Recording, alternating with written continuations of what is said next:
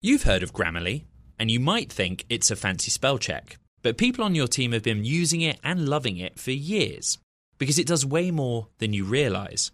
Grammarly is a secure AI writing partner that works seamlessly across apps and websites and can write an instant first draft in a few clicks, not a few hours. When every word your team writes is clear, concise, and on brand, companies can save 19 days per employee per year. Learn what better writing can do for your company at Grammarly.com. Grammarly. Easier said, done. You know success when you see it. Or you think you do. The people in the spotlight. But what about those small business masterminds who succeed at making their money work harder? They do that by having a business bank account with QuickBooks Money, which now earns 5% annual percentage yield. Making your money work as hard as you do? That's how you business differently. Learn more about QuickBooks Money at quickbooks.com/5APY. Banking services provided by Green Dot Bank. Member FDIC. Only funds and envelopes earn APY. APY can change at any time. From the heart of where innovation, money, and power collide in Silicon Valley and beyond, this is Bloomberg Technology with Caroline Hyde and Ed Ludlow.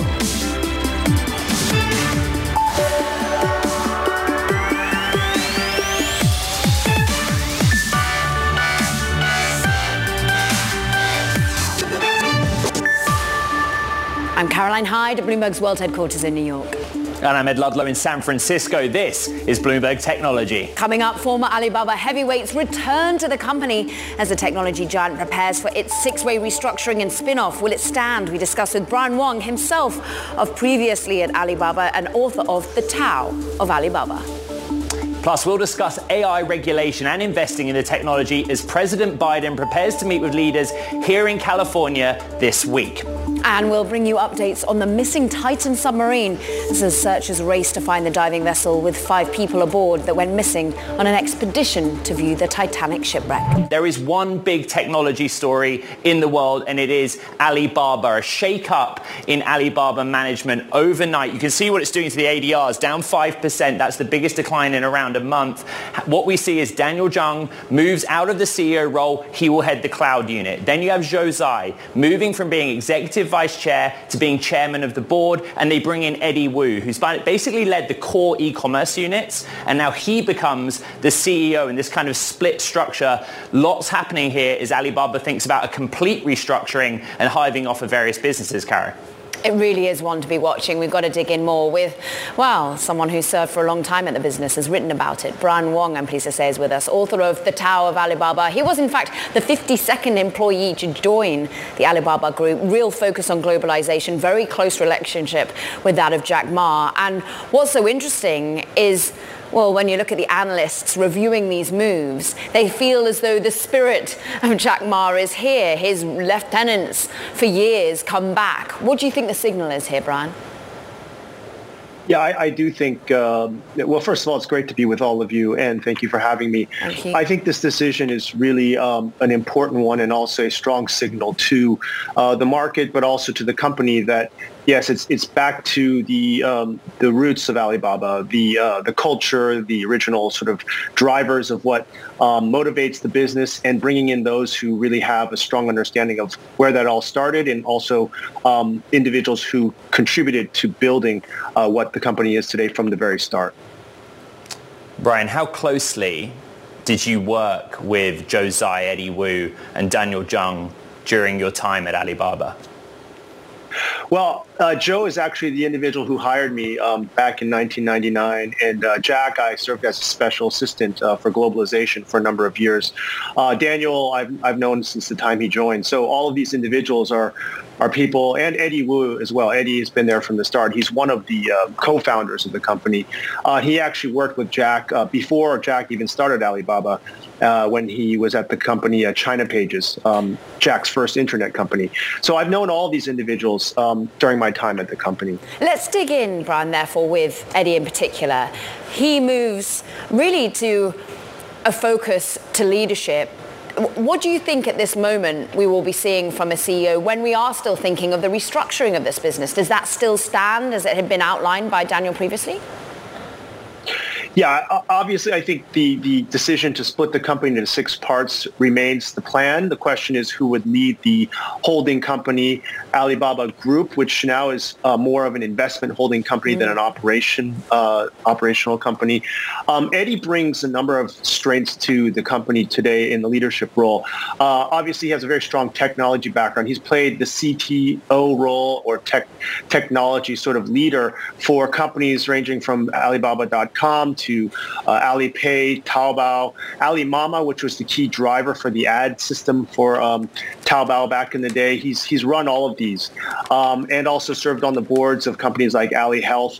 But he also has a strong business acumen. I mean, to be able to construct this full ad network under Ali Mama and serve as general manager. He also, during his time, has done investments. He has his own fund that he set up in 2015. So he's seen virtually every angle of the business, but also not just in China, but he's also seen the world outside of China from a technology standpoint, from a business standpoint. I think Eddie has a really gained the skills that are required for a CEO in this sort of role. And at the same time, he brings an understanding of Alibaba's culture, which is so important in terms of the longevity of the business. Yeah. Brian Wong coming to us from Shanghai, Caroline, 52nd employee at Alibaba. I find Daniel Zhang the most interesting. He gets to take the lead of the crown jewel, the cloud business. Do we read that as a demotion, Brian? I would actually see that as a vote of confidence. I think that any individual who would be the CEO and chairman of the most important business within this sort of organization and try and run the holding company at the same time is a superhuman, and probably it's an inhuman task to expect them to do both. I think Daniel himself had suggested that he really focus on the most important operations, that being Ali Cloud, and you know, managing that business to success. He's done that and proved he could do that in the other businesses that he's run. So I would not look at it as a demotion. I would look at it as a vote of confidence and allowing Daniel to really help the company take what is most important forward and become successful, particularly when they're spinning out the company. Of those three individuals, who can navigate the political landscape of China most capably? Well, you know, I think that in today's market, what's really important is being able to build a business amidst a changing regulatory environment. I think that requires skill and competence and understanding the technology, but also being able to kind of work within the system. And I think that's going to be a group effort, not one individual, but probably a team as a whole that has expertise in understanding different aspects of the facets involved. And I think Eddie, as I mentioned, has a collection of those skills, but I think this also comes into play where the larger organization will assist in guiding. And also the six business unit heads. Each of them will be responsible for their individual units, and each of those industries has unique regulatory considerations. And let's focus in on the man who hired you, Joe Tsai, because he really understands the relationship between the US and China. Many know him here more affably as the Brooklyn Nets owner, as an owner of some significant real estate here in New York City, Brian. And I'm interested as to what he does, his relationship with investors, but also his relationship navigating political and geopolitics at large when it comes to the tensions between the US and China. Yeah, I think Joe as chairman is a fantastic choice. He's a consummate investor. That's where his original you know, focus was prior to Alibaba. But he's also a trained lawyer who has an understanding of good governance and you know, how to navigate these regulatory systems. And he's, like you mentioned, international. You know, he's educated in the United States, worked you know, all over the world, and he has the sensitivity and understanding of how to kind of balance these things. I think in a chairman role, that's exactly what an organization as big as Alibaba needs, and one that has international aspirations. You know, he is in a very good position, given his background and skills, to kind of play that role and really help bridge the company from China to the world and vice versa, the world to China. Brian Wong, author of The Tower of Alibaba, Alibaba employee number 52, live from Shanghai. Thank you so much for your time. Now, coming up, we get to that other big story, AI regulation. President Biden's in town here in San Francisco, meeting execs and academics from the field of artificial intelligence. We'll discuss next. This is Bloomberg. What if everyone at work were an expert communicator? What if every doc, message, and email they wrote was perfectly clear and concise? Inbox numbers would drop, customer satisfaction scores would rise, and everyone would be more productive. That's where Grammarly comes in. Grammarly is a secure AI writing partner that understands your business and can transform it through better communication. Companies that use Grammarly save an average of 19 days per employee per year. That's because with Grammarly's AI, what used to take a few hours only takes a few clicks, like generating an instant first draft in your company voice or tailoring a message to your specific audience and goals. And Grammarly's personalized on-brand writing help is built in everywhere your team works, across 500,000 apps and websites. Plus, it's safe, secure, and already IT approved. Join 70,000 teams who trust Grammarly with their words and their data. Learn more at Grammarly.com. Grammarly. Easier said, done. Success is more than the final destination. It's a path you take one step at a time. It's discipline. It's teamwork. And it's the drive and passion inside of us that comes before all recognition. It's what Stiefel's been doing for over 130 years. Quietly, yet strategically, Stiefel's become one of the fastest-growing wealth management and investment banking firms in the country. Our financial advisors go beyond traditional wealth management to provide clients with direct access to one of the industry's largest equity research franchises and a leading middle market investment bank, because success is the drive it takes to keep climbing, the passion to keep investing, the best of each of us made better by the best in all of us. And that is where success meets success. Start your journey at Stiefel.com. That's Stifel.com. Stiefel Nicholas and Company Incorporated, member SIPC and NYSE.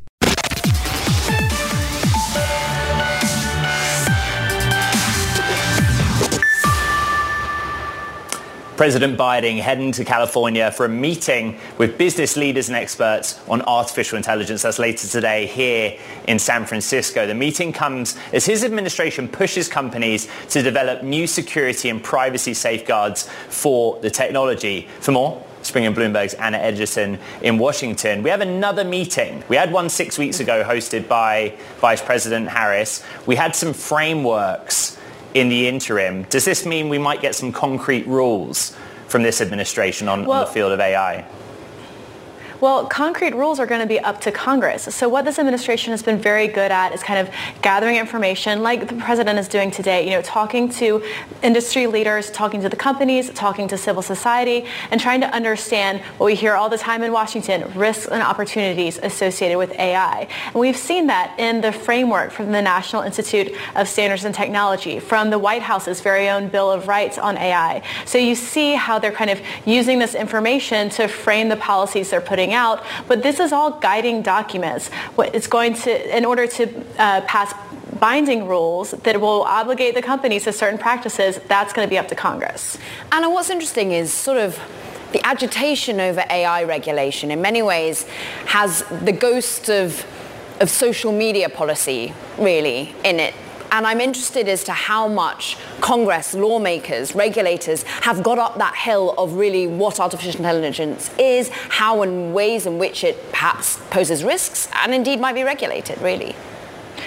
That is so true. I mean, you definitely see lawmakers kind of haunted by the ghosts of social media failures where they haven't been able to pass even the most basic underlying data privacy standard at the federal level. And the senators will be the first to say that we haven't even done the most basic necessary to regulate the internet since 1996. So there is this kind of defeatist attitude going into discussions about AI technology. And where they are now is really at the education phase.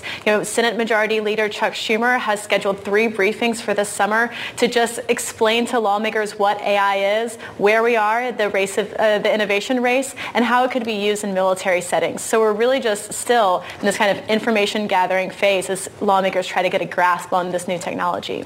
Anna Edgerton, thank you for bringing us sort of some of the sticking points for Congress and the White House. Let's talk about artificial intelligence a little bit more. SoftBank in particular, the founder, Masayoshi Son. Well, his company is in the position to win, he says, the race to master AI, thanks to, of course, the billions of dollars of tech investments, some of which some would say have gone a little sour. In fact, SoftBank Group won't be deterred by a few short-term losses, he says. We will rule the world in the end. Fighting talk. Let's talk about if you can ever rule the world, and thus far who's been ruling it in terms of investment. Hilary Frisch is with us, Senior Research Analyst, Technology Software at ClearBridge. Hilary, it's great to have you here in the studio. And look, the hype cycle is clear. Everyone's getting into various AI-related names from an investment thesis. How much are you thinking about future regulation within that investment opportunity? Sure. Thanks, Caroline. It's so good to be here. Thanks, Ed. It's a really terrific question. We think about it quite a bit. We're very early in the stages of discovering what regulation will look like and how that will impact the sector. However, I think in this particular case, there's going to be quite a bit of help to the government, provided to the government by the companies that are actually the major providers of AI services and products. Microsoft for one, OpenAI for another, in conjunction with Microsoft, are big proponents for government regulation. So I think you're going to see a somewhat symbiotic situation between commercial and government entities in terms of bringing proper, appropriate, and effective regulation to AI. But of course, it's a global question. And there's Masayoshi Son of SoftBank saying we're going to rule the world in terms of AI. I mean, a large part of his investment is in Arm Holdings, a UK company. Like, all of these things are global in nature. Is there sort of a race that's going on, or is US the dominant force? Does it matter from your investment thesis perspective? I would say there is a race going on, and I would say that's going to form part of how that guides regulation in terms of how it oversees AI's development. But at the end of the day, regulation is global in nature as well, as we're seeing in a variety of instances. So I think we'll see the various governing bodies come together to figure out how to oversee AI, at least in terms of Western nations, and then we'll see who's leading in the end. Hilary, good morning from San Francisco. Good afternoon to you in New York. Does your research point you to any single one name or couple of names that you think are best positioned to win this AI race? It's another great question, Ed. We think there are going to be a variety of names who benefit.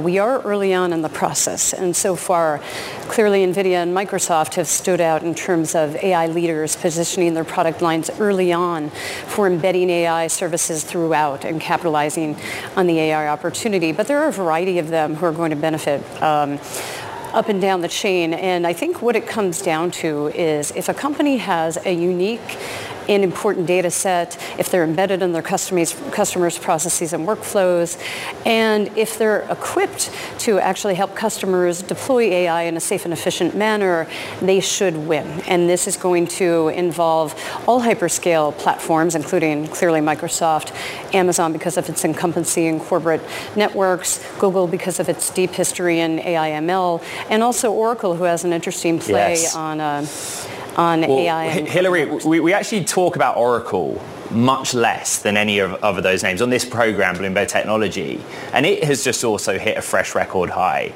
So play that scenario out for us. Why is Oracle kind of a winner in this AI debate?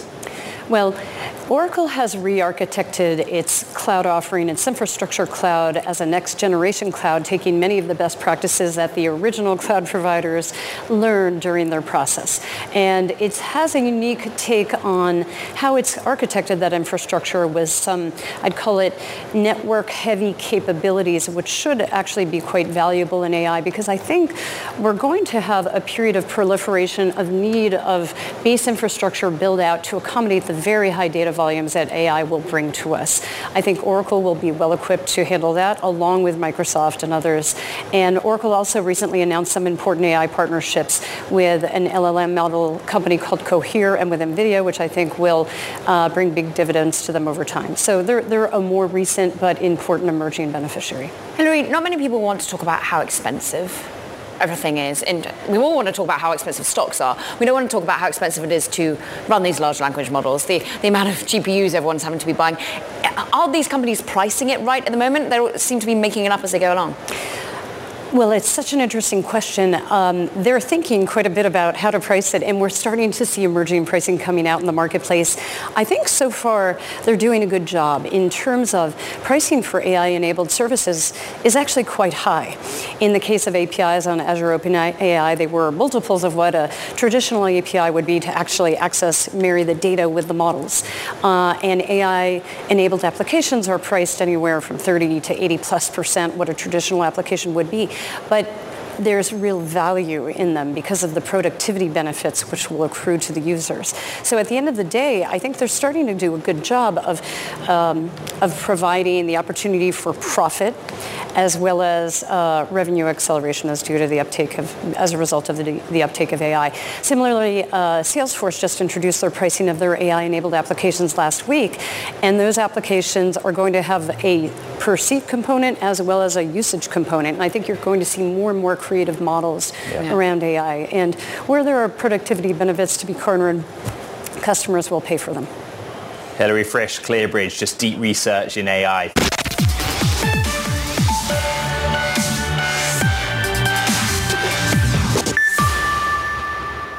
Time for Talking Tech. First up, the Cannes Lions International Festival of Creativity is underway. And while it usually attracts the most influential executives in advertising and platforms, two notable names will not be in attendance: Elon Musk and Twitter's new CEO, Linda Yaccarino. This as the social network works to win back spending on the platform. However, on Tuesday, Twitter announced that it will explore solutions from companies that specialize in tracking the quality of ads. And sticking with Musk, according to sources, he's likely to meet with India's Prime Minister Narendra Modi today on a visit to the US. The private meeting is expected to take place early evening in New York and comes after Tesla and India revived dialogue in May following a year-long standoff. Plus, Germany will finance a subsidy package worth $10.9 billion for a planned Intel facility in Magdeburg via its Special Climate and Transformation Fund. That, according to people familiar with the plans. For more, let's bring in Bloomberg's Aggie Cantrell out in Berlin.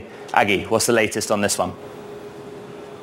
Yes, so this investment of 10 billion euros in subsidies from the German government is going to be also brought forward by €30 billion as a direct investment, the largest foreign direct investment in Germany's history from any company. And Intel is going to be putting forward 30 billion euros of its own money into this investment. And that is also critical because actually this is a project that has been a long time in the works, and it was put on pause because Intel said the costs were getting too high. Originally, they committed to $17 billion with subsidies of 17 billion euros, with 6.8 billion euros in subsidies from the German government. And they went back to the negotiation table this year because they were saying that it is costing them too much. Economic headwinds are hitting the company, and so they needed more in terms of subsidies. This is a question as well for how much Germany is willing to front for these companies to onshore a lot of this chip production. Aggie, great roundup. Thank you, Aggie Cantrell, there in Berlin for us.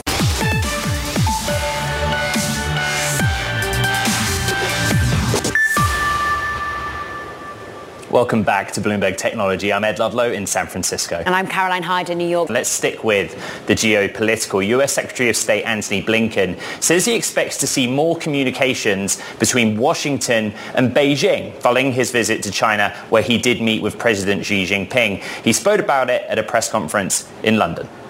The relationship and the communication between the two leaders, between President Biden and President Xi, is most important of all. That's why they've had a number of communications and meetings to date, and that's why I expect you'll see more of that in the time ahead. There's a lot to go over in the context of foreign relations. Also, the regulatory angle to all of this. That ties in, of course, artificial intelligence. And joining us now for more is Anu Bradford, professor at Columbia Law School and author of the upcoming book, Digital Empires, The Global Battle to Regulate Technology, coming out this September. Professor Bradford, thank you for your time. I think we start with technology at the heart of what's happening between the US and China. What do you make of Mr. Blinken's visit to China and what it may or may not have achieved? So thank you, Ed, for having me here. And obviously, it is a good sign that at least the US and China are talking. But the gaps between the two, the interests and the ideologies surrounding technology, are very hard to bridge. So there are fundamental differences, for instance, when it comes to AI. So first, there's an AI race, the battle for technological supremacy. But there's also a battle on how we should think about building digital societies by deploying AI.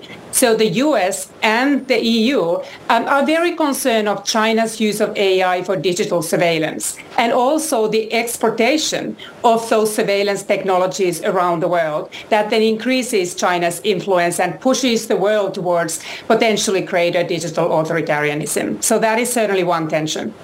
The other tension is how to regulate and protect people in their own communities at a time where you also don't want to stifle innovation. As usual, it feels like the EU is getting there first in terms of thinking about and processing actual regulation. We're anticipating the AI Act later this week. Andrew, can you bring us up to speed with just how aggressive they are about not only regulating the application of AI, but the underlying models, the building of artificial intelligence too?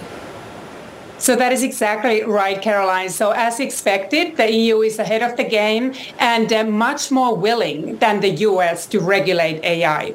So the EU wants to also be ahead and try to make sure that innovation takes place. But there are some really deep concerns about how the AI potentially has harmful implications, how it might compromise the fundamental rights, how it might then have an adverse effect on democracy. So the EU has now moved along with a very ambitious, I'm not sure if I use the word aggressive, but very ambitious AI Act. It was approved by the European Parliament this past week, and it's now up for negotiations between the key legislators, the Council and the Parliament and the Commission. And potentially we might see that law be finalized by the end of the year. But the big challenge, as you noted, was that when we were already far along in the legislative process, the ChatGPT and generative AI really took the center stage in the conversations. And the legislative template wasn't exactly designed for the kind of technology that generative AI represents. So that the focus was really that we look at how risky the application of the AI is, and then we adjust the regulatory obligations accordingly. But obviously, these large language models can be used in very risky settings or then in completely safe settings. And that is now going to be one of the main conversations that will be, I believe, dominating the last steps in this legislative process. But there will be legislation forthcoming, and the generative AI will not get a free pass. I mean, Ed, you and I are Europeans, even though maybe the UK is not part of the EU. But Professor Bradford wrote before the current book that's about to come up about the Brussels effect, about the fact that, look, Brussels getting there first in terms of regulation does set the standard, doesn't it? I just think of GDPR. Yeah, I spent many years in Brussels, Professor. It always starts at a lower level. 2018, the expert group starts its work on AI. By comparison, you have President Biden flying into town this afternoon to San Francisco, hosting a meeting with these industry leaders. Which pathway is more effective to getting actual oversight of the technology? So I think whether there is an effective pathway that would exclude the governments or the tech companies. So I don't see that one way exclusively can necessarily work. But the Europeans certainly are convinced that any governance of the AI needs to be entrenched in legislation, in rule of law, in democratic governance. And we certainly need to have transparency and accountability so that we can have a democratic conversation on how these companies are developing their models, how we are deploying AI so that it's consistent with our laws and values. But at the same time, even the EU is painfully aware of the challenges ahead the EU in trying to legislate and to implement effectively this legislation. And for that, it does need the partnership of tech companies. So I was encouraged to see that even now, when we don't yet have the AI Act in force, the Europeans and Americans are having a conversation together with the the tech industry, trying to come up with a kind of code of conduct that we already have some guardrails that we all agree upon. And hopefully that dialogue will then continue as the EU's legislative process moves forward. And we'll see if that dialogue in any way starts to drift between China and the US and Europe as well. Anu Bradford, fascinating. Come back, please, soon. We thank you, Professor at Columbia Law School. Meanwhile, coming up, from FTX Ventures to Menlo Ventures, partner Amy Wu joins us to talk about her big move, where she's investing, and how the consumer and AI are intertwining in this moment. This is Bloomberg. What if everyone at work were an expert communicator? What if every doc, message, and email they wrote was perfectly clear and concise? Inbox numbers would drop, customer satisfaction scores would rise, and everyone would be more productive. That's where Grammarly comes in. Grammarly is a secure AI writing partner that understands your business and can transform it through better communication. Companies that use Grammarly save an average of 19 days per employee per year. That's because with Grammarly's AI, what used to take a few hours only takes a few clicks, like generating an instant first draft in your company voice or tailoring a message to your specific audience and goals. And Grammarly's personalized on-brand writing help is built in everywhere your team works, across 500,000 apps and websites. Plus, it's safe, secure, and already IT approved. Join 70,000 teams who trust Grammarly with their words and their data. Learn more at Grammarly.com. Grammarly. Easier said, done.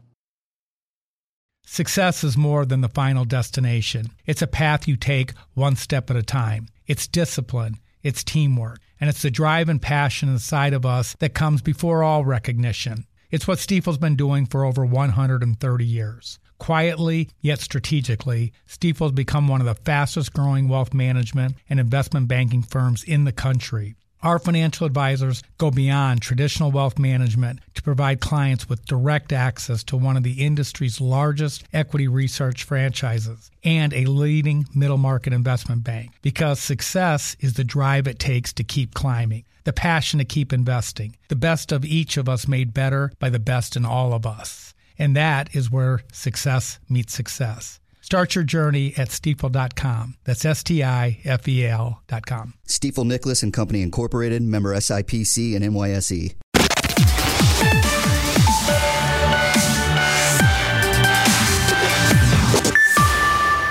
It's that time, VC Spotlight. And I'm very pleased to welcome to the show today Amy Wu, of course, the former head of FTX Ventures, and as of last week, partner at Menlo Ventures, planting the flag of one of Silicon Valley's oldest venture firms right here in New York City. Although, ironically, today, Amy, you're over there on the West Coast. And I'm interested, therefore, your thesis, where you're looking for founders, what kind of companies and where you want them to be based. Yeah, I recently started at Menlo Ventures, very excited, and I'm going to be covering consumer and gaming investments over here. It's actually, Menlo doubling down on consumer investments, interestingly, at a time when a lot of funds for the last few years have been rotating out of the category. And so, whether blockchain or non-blockchain, AR, VR, it's constantly an area with new platforms and innovation, new customer and user experiences. So I'm really excited to be focused on the space. I guess, Amy, it takes me to the why be the GP for consumer and gaming. I'm assuming there will be crossover in your previous work looking at blockchain. When I think about video games, as we know on this program, video games is life. I think about collectibles in games, tokens, things that you buy, security around that, and blockchain technology. Is that kind of how you're thinking? It's one of the areas. So I would say that, if you look at the history of consumer and gaming investing, particularly consumer investing, it's been driven, new experiences have been driven by platform shifts. And I would say that, mobile was the last very large one. A lot of the, most, interesting companies of like the last 10 years. So if you look at Uber and Airbnb, et cetera, really were created with, technology and innovations in mobile. Blockchain is a promising, platform shift, I would say, and still early. There's been companies experimenting on, on chain, but I think, it's yet to be seen in terms of mainstream adoption. And of course, everyone is very excited about the promises of Gen AI right now as well. I think about your background because Menlo is a different firm, a new firm. You know, reflecting on what's happened in recent years, how much of the conversation with Menlo was about what happened at FTX Ventures? Was it sort of any kind of barrier to moving forward, working with them? The short answer is no. I think that, you know, they know that, you know, myself and, to be honest, like most employees, you know, unfortunately we're misled by the founder. And so most of our conversation, frankly, was in terms of what I will be covering and in my thesis areas for the future. You were actually only there for 10 months. What do you feel you've learned from the experience? An emotional one, I'm sure, and one of great hurt. But how ultimately do you feel you will do business differently post-FTX Ventures? You know, I've been a venture investor for a long time. You know, I previously spent a few years at Lightspeed and before that at Insight. And so in terms of being an investor, you know, I haven't lost any passion for that. And you know, excited to continue working with great founders. And I think, you know, there's been a lot of learnings from FTX. I mean, first and foremost, I mean, it was a very fast-growing company that did real revenues and you know, profits in the years that it was in operation. But I think, you know, there's a lot of uncertainty in tech, and you know, none of us really expected that to happen. What's interesting is we find ourselves in a new AI hype cycle, it feels like. Crypto was the hype cycle previously, AI is the new one. And you, of course, were there within some of the savvy investments being made with FTX and Ventures was Yuga Labs, I think a Bored Ape Yacht Club, and just how that sort of became the number one NFT anyone could really think of. Sober Studios, the Web3 platform to build your own games. Are you thinking this feels like a hype cycle again? How do you make sure you have long-term investments in the world of artificial intelligence and where that value rises right now? It's a really great question. I mean, AI has been a technology in development for decades at this point, and it certainly had its iPhone moment, I would say, in the last fall with the launch of ChatGPT. And so, you know, when I was at Lightspeed, Lightspeed had long time been investing in AI, and Menlo has also been as well. And so, I would say that really the investment cycle continues.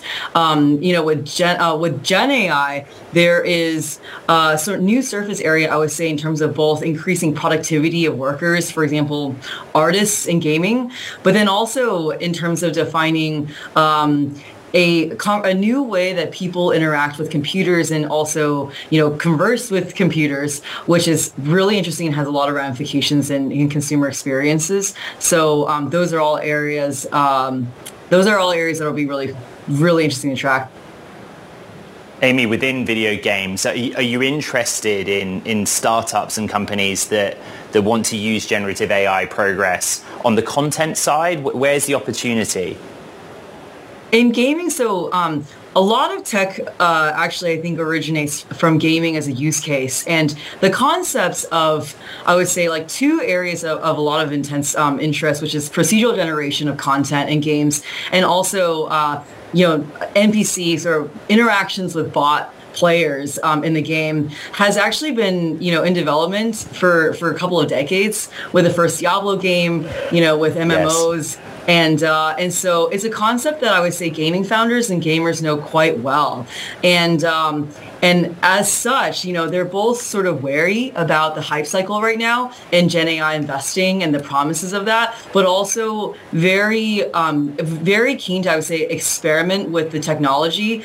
And at a higher level, I think that, you know, indie gaming studios have always been disadvantaged compared to incumbent large gaming companies when it comes to budget in sort of game design, marketing, et cetera. And so if Gen AI tooling is able to help, I would say, like, you know, augment what they are able to create from a content perspective at cheaper costs, then it levels the playing ground. I think it allows a lot more games to be released of a really high quality, and that's a net plus for players. I love that your mind went to non-player characters. There's a lot of discussion around how let's just make games better and more challenging and dream up worlds to play in. I'm going to get too involved in this video game chat. Got to get to your take on consumer. You kind of started this conversation saying you're kind of pivoting into something that others have pulled back on. Is there a risk there? So there's two things that are simultaneously happening. Well, the first is if you look at, just the NASDAQ and S&P, some of the largest market cap companies are consumer tech companies. On the other hand, if you look at the last, I would say 6-7 years, or there hasn't been a lot of, I would say, very large consumer tech companies that were newly founded that has reached, the scale of Facebook and Amazon and others. And I think one of the reasons is because incumbents were founded with pretty deep network effects that are very difficult, and they have massive distribution, and it's difficult for a new company to compete. And so it remains to be seen whether, Gen AI as a platform and new technology is going to actually, benefit incumbents more or new startups. And I generally believe that for a new consumer tech company, you really need to dream about a very new surface of consumer experience to compete against incumbents. Otherwise, it's pretty difficult even today. All right, Menlo Ventures partner Amy Wu, thank you so much for your time and telling us about your new role. Caroline, pivoting to another story, a little bit AI-related. Bloomberg's reporting that Spotify is bringing out a premium tier dubbed Su-Premium internally. According to sources, there will be an element that includes hi-fi audio. Not doing much, though, to support the shares, down 2 percentage points or so.